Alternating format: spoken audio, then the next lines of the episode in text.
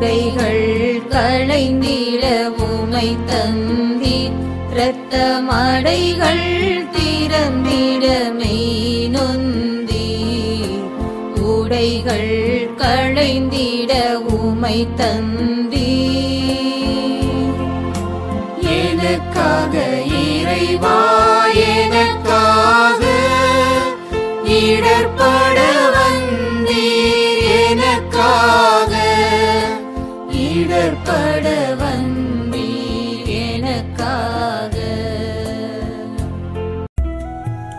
பத்தாம் நிலை.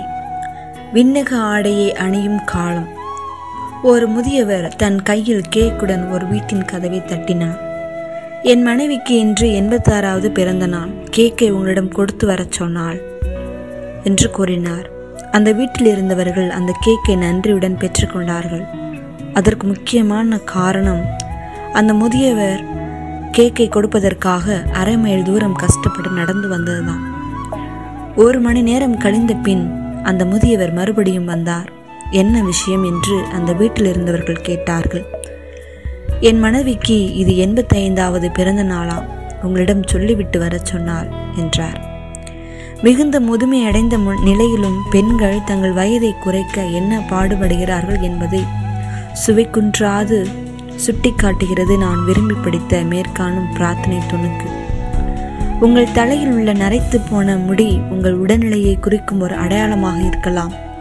நரை உங்கள் பெருமையை உணர்த்தும் கூடுதல் மதிப்பெண்கள். காலம் ஒரு முதிய மனிதனை அவனோடு இணைந்த நன்மைகளுடன் கலந்து எத்தனை அழகாக சுட்டிக்காட்டுகிறது. அகவை என்பது ஆண்டுகளை பொருந்ததல்ல. மனிதனில் உள்ள உடல் உள்ள மற்றும் ஆன்ம ஆரோக்கியத்தையும் குணநலன்களையும் பொறுத்தது.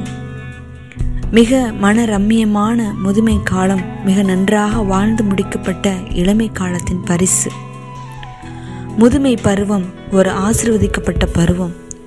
நம் உலகில் ஆடைகளை ஒவ்வொன்றாக கடைந்துவிட்டு விண்ணக ஆடையை அணிந்து கொள்ள முதுமை காலம் நமக்கு நிறைய நேரம் தருகிறது. செபம். அன்பு இறைவா விண்ணக ஆடையை அணிந்து கொள்ள எம்மிடம் தடையாயிருப்பவனவற்றை களைந்திட அருள் தாரும் ஆமேன்.